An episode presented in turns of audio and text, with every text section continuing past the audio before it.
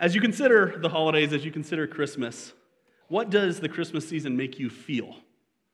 What does it make you experience emotionally? Think back over the last few weeks. Consider this coming weekend and tomorrow and all the experiences you expect you will feel over the coming days. It's easy to imagine Christmas as this idyllic time of simplicity, peace, happiness, family, joy, togetherness. The list could go on and on. Or as Bob Lepine in his book, The Four Emotions of Christmas, puts it, each year we expect the Christmas season to work some kind of magic on us. We go to events that will help create a Christmas spirit. We harbor some hope that whatever hardships or heartaches we've been through this year, the light and carols and decorations and traditions will somehow realign our hearts and bring peace on earth, goodwill to men, and joy to the world. Or at least, we hope, maybe they will bring peace and joy to us. But unfortunately, reality rarely seems to match up with this Christmas card version of the holidays, does it not? Instead, for many of us, it brings anxiety. Think of the family disagreements, the working out of travel plans, the meal preparation, and our taxed schedules and limited budgets, or potentially exceeded budgets. For others, this season means disappointment. Someone in the household is sick, or the weather is bad, and we're not able to get together with family. Kids are upset, the meal is overcooked. The list could go on and on. And we find ourselves disappointed with the way the holidays turn out. Or even more potent might be the sadness and grief that others feel at this holiday season the loss of a loved one, the celebration of what might be the final Christmas together, the empty house for those whose children have moved out and for the first time aren't going to be back together for Christmas, or a current illness that you find yourself facing. Do you sympathize with any of these feelings? The anxiety, the disappointment, the sadness that often comes along with the holidays as well. Bob Lepine goes on, he says, Christmas joys are deeper than other joys. So are Christmas sorrows and Christmas stresses. The season that promises hope and peace and joy can often bring very different, very difficult emotions. These emotions can overwhelm us. We find ourselves wondering why the magic doesn't seem to be working for us this year. We wonder why our feeling or why we are feeling an emptiness instead of a peace and joy and hope. And add to that the fact that many of us feel a sense of shame or embarrassment, even confusion, because everyone else around us appears to be having a wonderful time and feeling it more than we are. And we can even find ourselves angry at the fact that they feel something that we can't genuinely say we do. Would it shock you to hear that these sort of emotions have always been a part of Christmas? Would it surprise you to find out that in some ways these emotions are more fundamental to the holiday than our blissful, surface level sentimentality that we normally ascribe to the day? Let me show you what I mean. Look at Isaiah chapter 9. Most of us are familiar with this section because it speaks to a passage that's familiar to us. For unto us a child is born, a son is given, and the government shall be upon his shoulder, and his name shall be called Wonderful Counselor, Mighty God, Everlasting Father, Prince of Peace. But previous to this section, in verse 2, Isaiah writes these words The people who walk in darkness have seen a great light. Those who dwelt in a land of deep darkness, on them a light has shone. Are you familiar with when these words were penned? Are you familiar with the circumstances that Isaiah was writing in? A situation where the people of Judah were under imminent attack from the Assyrian enemies they had, where the northern tribes were being harassed by this perennial enemy of Israel, and the southern tribes were fearful that they would even exist a year from the time this was written. They were fearing this imminent Assyrian of invasion. And to add injury to insult, the whole reason they were in this situation was because of their own sin and rebellion against God. The fact that they had chosen to rebel against God and to go their own way was the reason they found themselves in a situation, as the author describes it, walking in darkness, dwelling in a land of deep darkness. And imagine the prophet Isaiah. Imagine what he's feeling and experiencing, having given this prophecy to the people of Judah He goes on to watch these northern 10 tribes decimated, to never be a nation again. He then experiences Judah's ongoing rebellion against God, and he sees his own nation taking the same trajectory as the northern 10 tribes. Imagine how Isaiah felt remembering this prophecy sadness over Israel's destruction. Those brothers, those other tribes that he loved and knew. Disappointment over Judah's own rejection of God and their rebellion against him. Anxiety over the coming demise of the nation that he lived in and loved. And it is in this context that these words are written. The promise of Christ's coming was necessitated by the sadness and disappointment and anxiety that come with our sin. It's easy to forget at a time like the holidays that the very reason we celebrate Christ's coming is because of the depravity and darkness of sin that entered the world in Genesis 3. To remind ourselves of the fact that God intended for us to live a life not of despair, but of joy. A life not of anxiety, but of peace. A life not of grief and death, but life. But every single one of us, along with Adam and Eve, rebelled against God with Adam and Eve in the garden. We rejected God's authority and we did our own thing. And as a result, we live in a world of darkness. We walk in a land of deep darkness. But darkness of sin demands the sending of a light. The darkness of the environment of the world demanded a light come into that environment. Think of the lighting of a candle when the power's out. One small candle, one small light, that when all the lights are on or the daylight is shining, number one, you have no need for it, but number two, you would hardly notice the candle. As opposed to in the middle of the winter when our power goes out and the lights all go off and we're scrambling around for that flashlight somebody said we needed to keep a hold of. My kids have gotten rid of all the batteries on all my flashlights, so we're resorting to candles when this happens in my household and you light that candle, and the light illuminates the situation. The light reveals the condition of the darkness. And Matthew clearly saw these words fulfilled in the arrival of Jesus Christ as he quotes them in Matthew chapter 4 as Jesus begins his public ministry. John picks up this same theme in the section we've already read. Flip to the right in your Bibles to John chapter 1. And in addition to this promise of light coming in, we get the arrival of this light.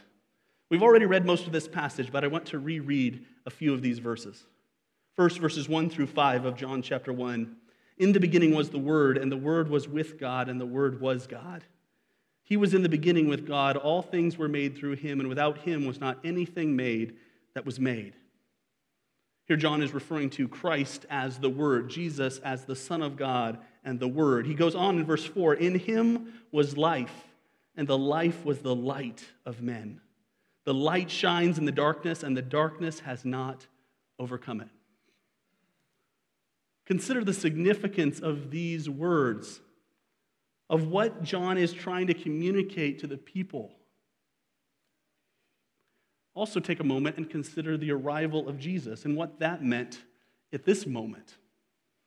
We have a tendency to kind of gloss over what the situation would have been in the first century and those that lived out this Christmas story that we've read about in Luke chapter 2.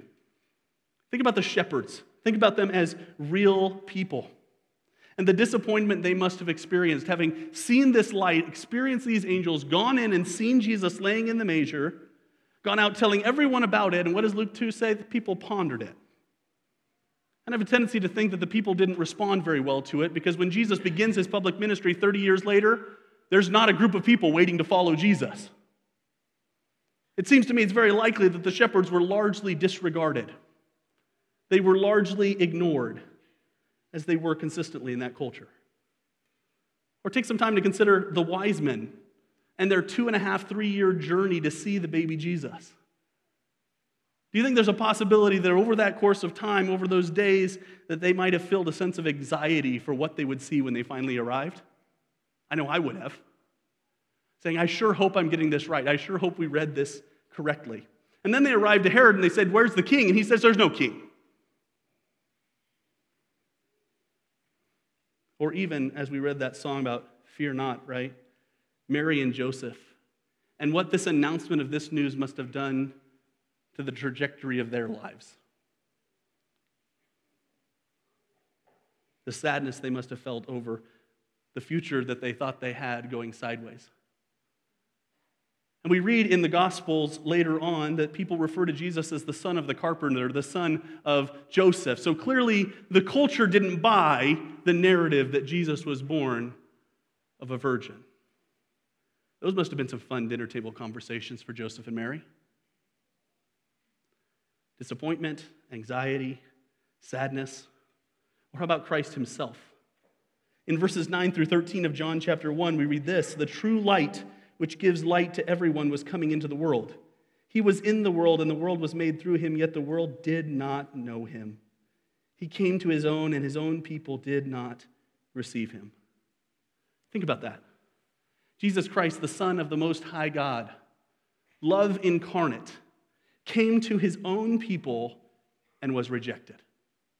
He was literally the light. He was the solution to the darkness that they were experiencing, but they didn't even notice. The world missed him. Yet the world did not know him. He came to his own, and his own people did not receive him. The irony of this story is that Christ's actual arrival was not devoid of pain either.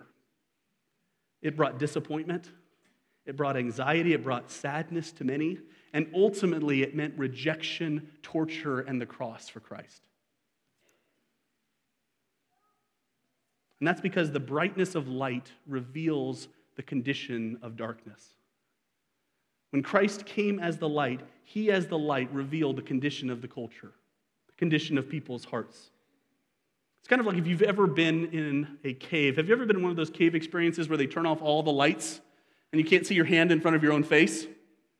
For those of us that are claustrophobic or struggle with, you know, that sort of idea, those are really terrifying experiences. But then they light a light in the corner, and instantly everything lights up, right? And all of a sudden, the reality of the situation becomes very apparent.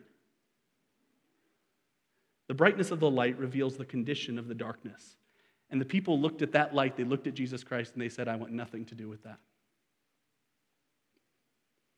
And at this point, you're probably going, Well, thank you, Brad, for that uplifting message. I really appreciate the pick me up for the holidays.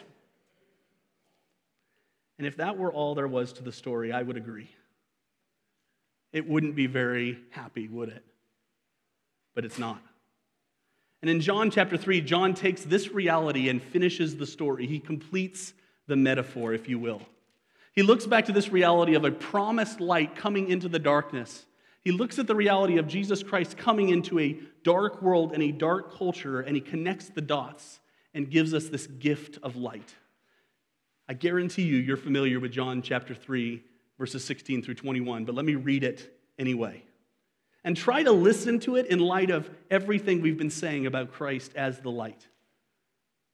For God so loved the world that he gave his only Son, that whoever believes in him should not perish but have eternal life.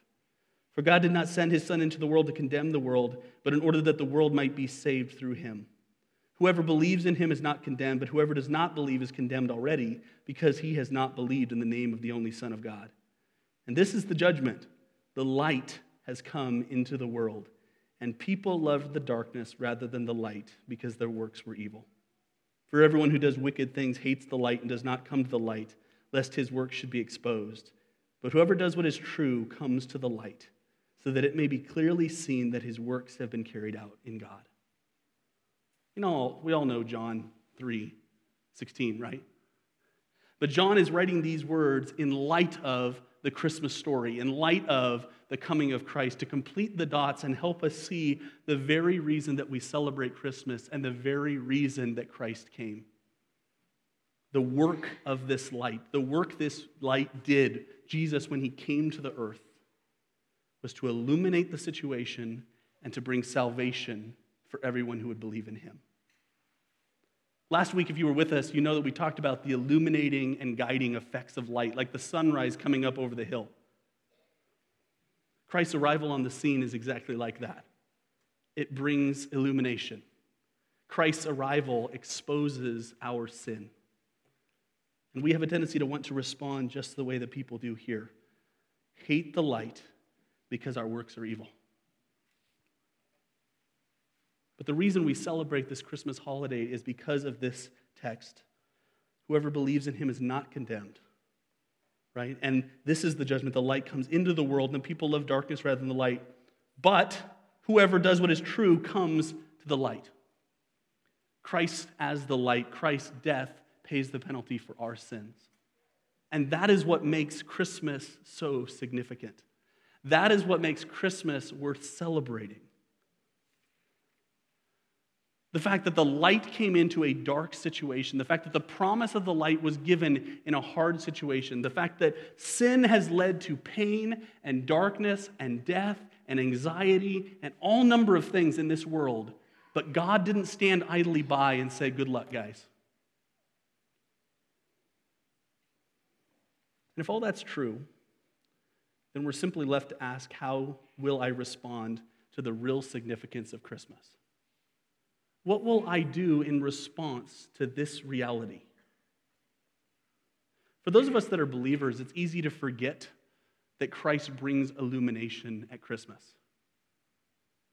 Christmas isn't a call to shallow, surface level sentimentality trying to make ourselves feel the magic of the holiday.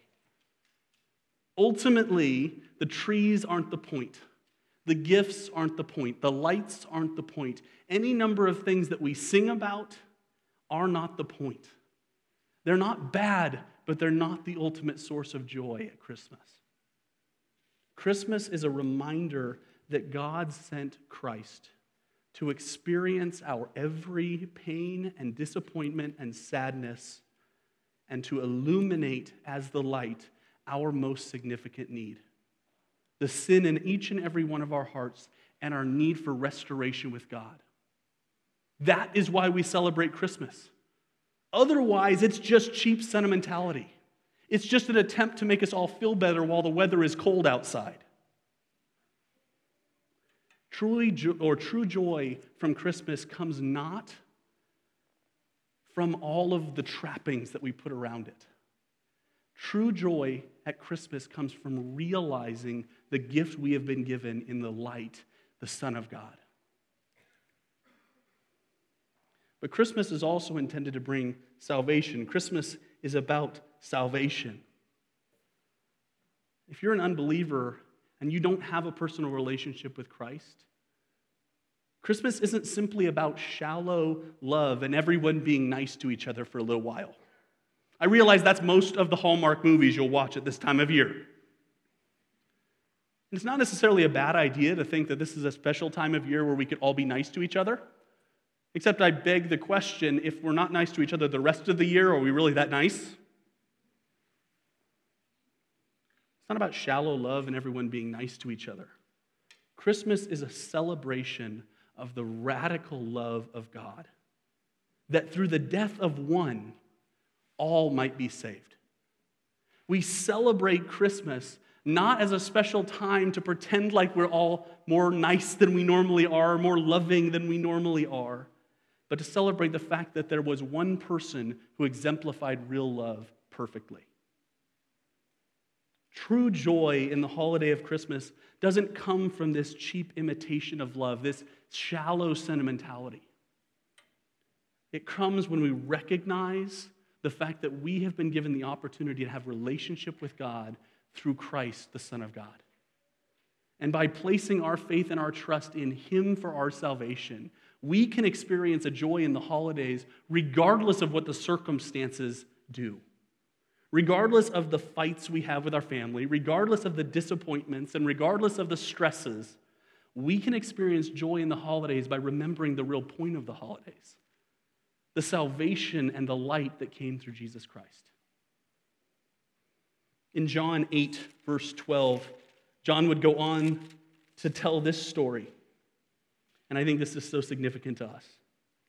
In John 8, 12, he records Jesus' words saying this. Again, Jesus spoke to them, saying, I am the light of the world. Whoever follows me will not walk in darkness, but will have the light of life. Christmas is meant to bring us to a realization of just how dark our hearts and our world are, and to come to the only light that is capable of saving the world. I am the light of the world. Whoever follows me will not walk in darkness, but will have the light of life. Our true joy in the Christmas season is found in that light and what he's done for us. Let's pray.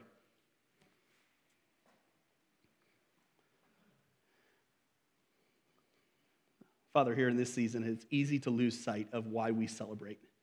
It's easy to get wrapped up in both the joys and the challenges that go along with this holiday. The lights and the music and the activities and the gifts and the family, these are all good gifts from you, and there's nothing wrong with them. But they ultimately do not give us a deep, abiding joy. That joy is only found in Christ.